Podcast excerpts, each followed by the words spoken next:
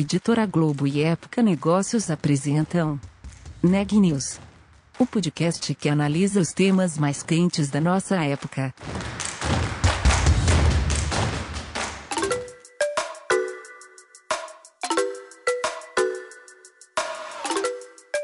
Olá, eu sou Marisa D'Angelo de Época Negócios e você está ouvindo mais um episódio do Neg News, nossa série de podcasts sobre como navegar e liderar em tempos de incerteza. Um dos maiores dilemas do setor da construção civil é como permanecer produtivo e, ao mesmo tempo, não causar impacto negativo no meio ambiente.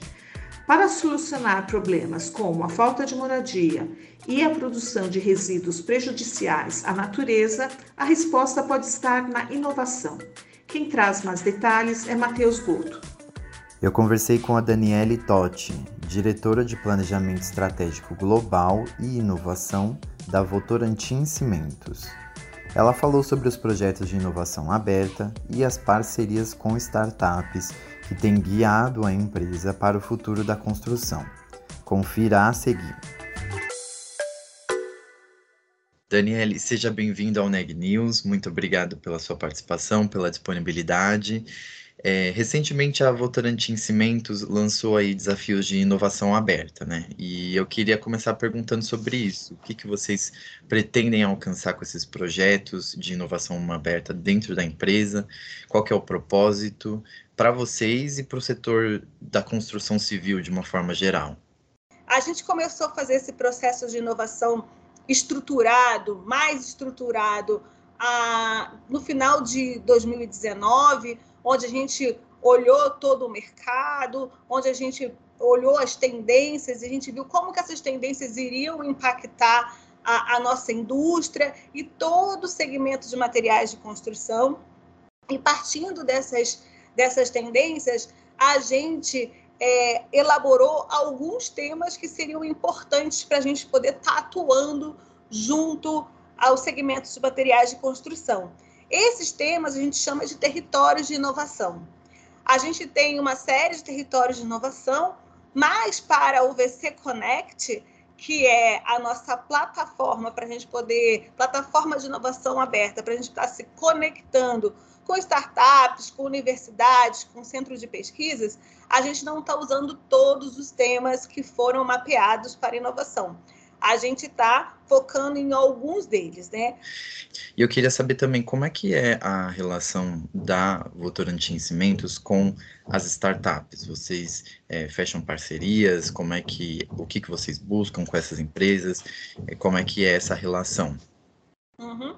Assim, a gente está começando a desenvolver todo esse processo é, de uma forma organizada agora. Geralmente, a gente, eles passam por um processo de inscrição, a gente faz uma... As startups, elas se inscrevem, as universidades se inscrevem, a gente faz uma análise de aderência entre a solução dessas que elas foram propostas e as nossas dores, aquilo que a gente está se propondo a resolver.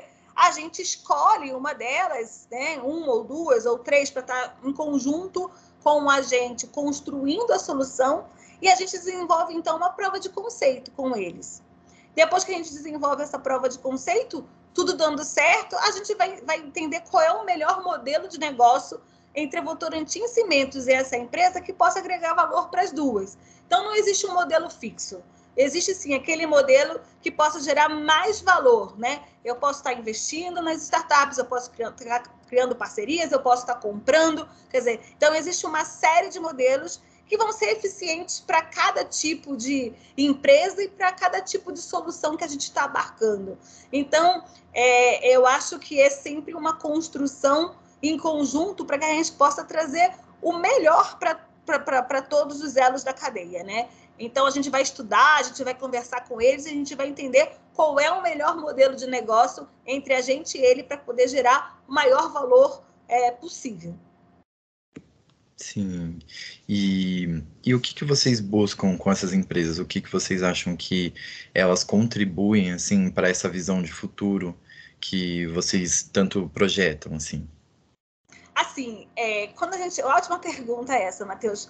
Quando a gente começou a falar de inovação na V C, a gente começou por um, uma, um, um método que é o intraempreendedorismo, que é a gente é, pegar o que a gente tem de melhor, todo, tudo aquilo que a gente já tinha dentro da empresa, que a gente sabia que a gente poderia movimentar, que a gente poderia trazer de, de soluções inovadoras, as dores que já estavam convivendo com a gente há muito tempo, e a gente estimulou as pessoas da empresa, óbvio, em conjunto com ecossistemas, fazendo entrevista, entendendo qual é o melhor caminho, qual é a melhor solução, mas a gente aproveitou o capital humano da V C para que a gente pudesse começar a inovação. Comece, começasse a pensar numa série de soluções, numa série de caminhos que a gente pudesse estar explorando dentro daqueles temas que eu comentei com você, é, que a gente mapeou como os territórios de inovação. E aí a gente é, ficou, tá um ano dentro desse processo de empreendedorismo. É um processo muito bacana, porque a área de inovação ela passa a ser uma, uma impulsionadora da, da inovação. Ela não é a pessoa que faz a inovação dentro da companhia, mas ela estabelece os temas, estabelece as, as, as conexões, e ela faz com que esses temas sejam testados do nosso dia a dia, esses temas sejam explorados, a gente fala, ah, isso aqui vamos em frente, isso aqui não vamos em frente, e até aquelas dúvidas que a gente tinha, ah, vamos fazer tal coisa que a gente nunca experimentou, até a gente chegar à conclusão, não vamos fazer, é ótimo, porque a gente tira da frente aquelas dúvidas que a gente tinha do passado. Então, a gente começou pelo intraempreendedorismo, porque a gente acreditava que dentro da V C a gente tinha um potencial muito grande de gerar soluções, mas a gente sabe que isso não é infinito. Então, a gente começou agora a abrir o nosso espectro, e o que a gente quer, junto com essas startups, com essas universidades, com essas instituições de pesquisa, é acelerar esse processo.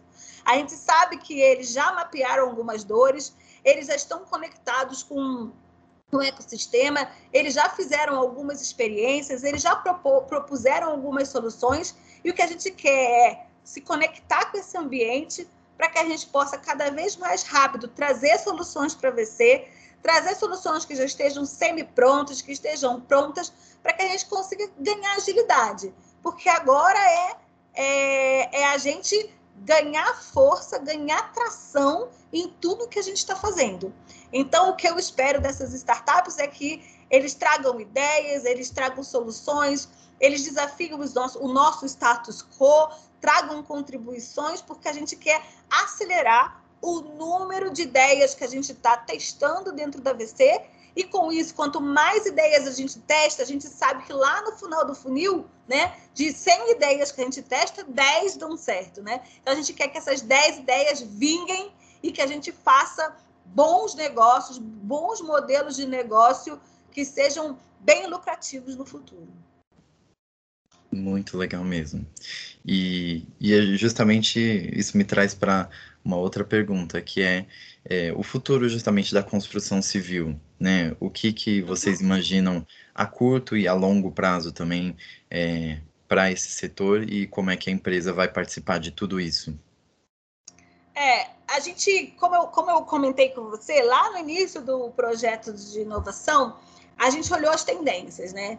E olhando as tendências da construção civil, a gente conseguiu mapear algumas que são super interessantes. É, uma delas é a simplificação da jornada do varejo.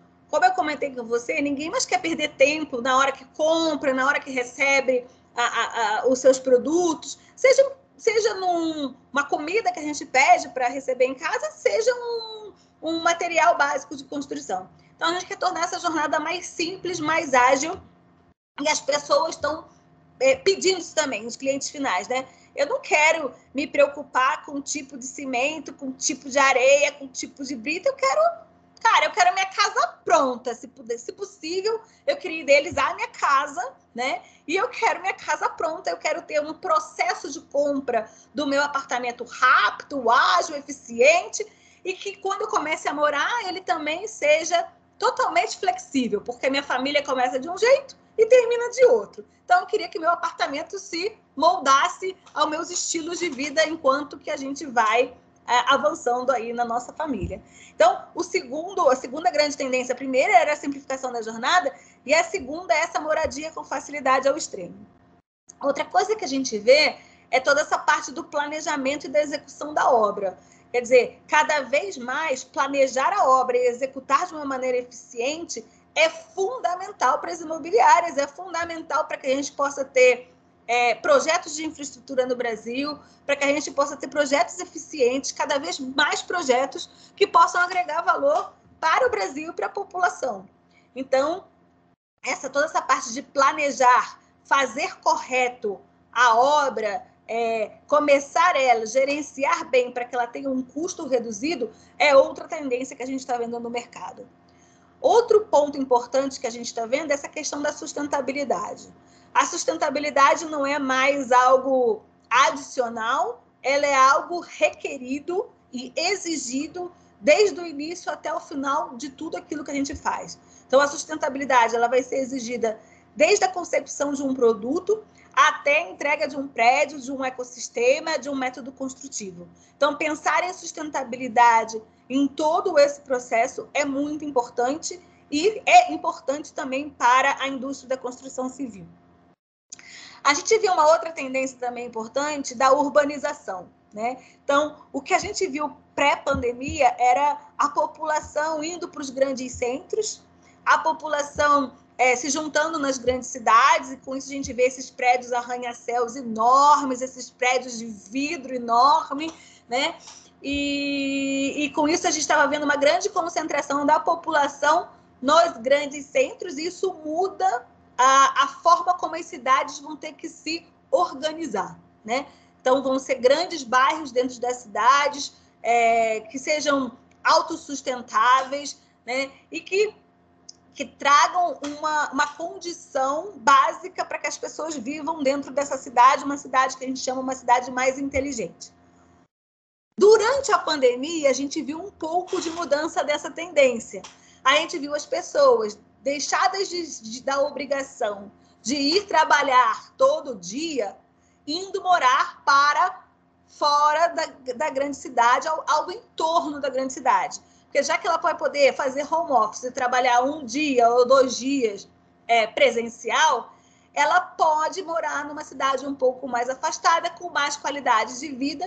E aí a gente começa a ver uma tendência é, desse subúrbio, né, da, das grandes cidades, como a gente vê no, no, no mundo mais desenvolvido, nos países mais desenvolvidos, onde tem uma grande construção de condomínios, de casas. Então, a gente começa a ver também dentro da construção civil, uma tendência que a gente não via antes, né? Que é essa descentralização, esse êxodo aí para as cidades periféricas das grandes cidades.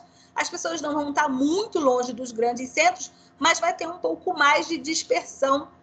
E com isso, novos métodos também para essas casas, para essa durabilidade. As casas começam a trazer É, oportunidades de energia eólica, né? De, de a gente pensar em outros, em outras, outras, outros fundamentos que possam ajudar a, a, a, o vínculo da sustentabilidade com a casa e com a moradia digna.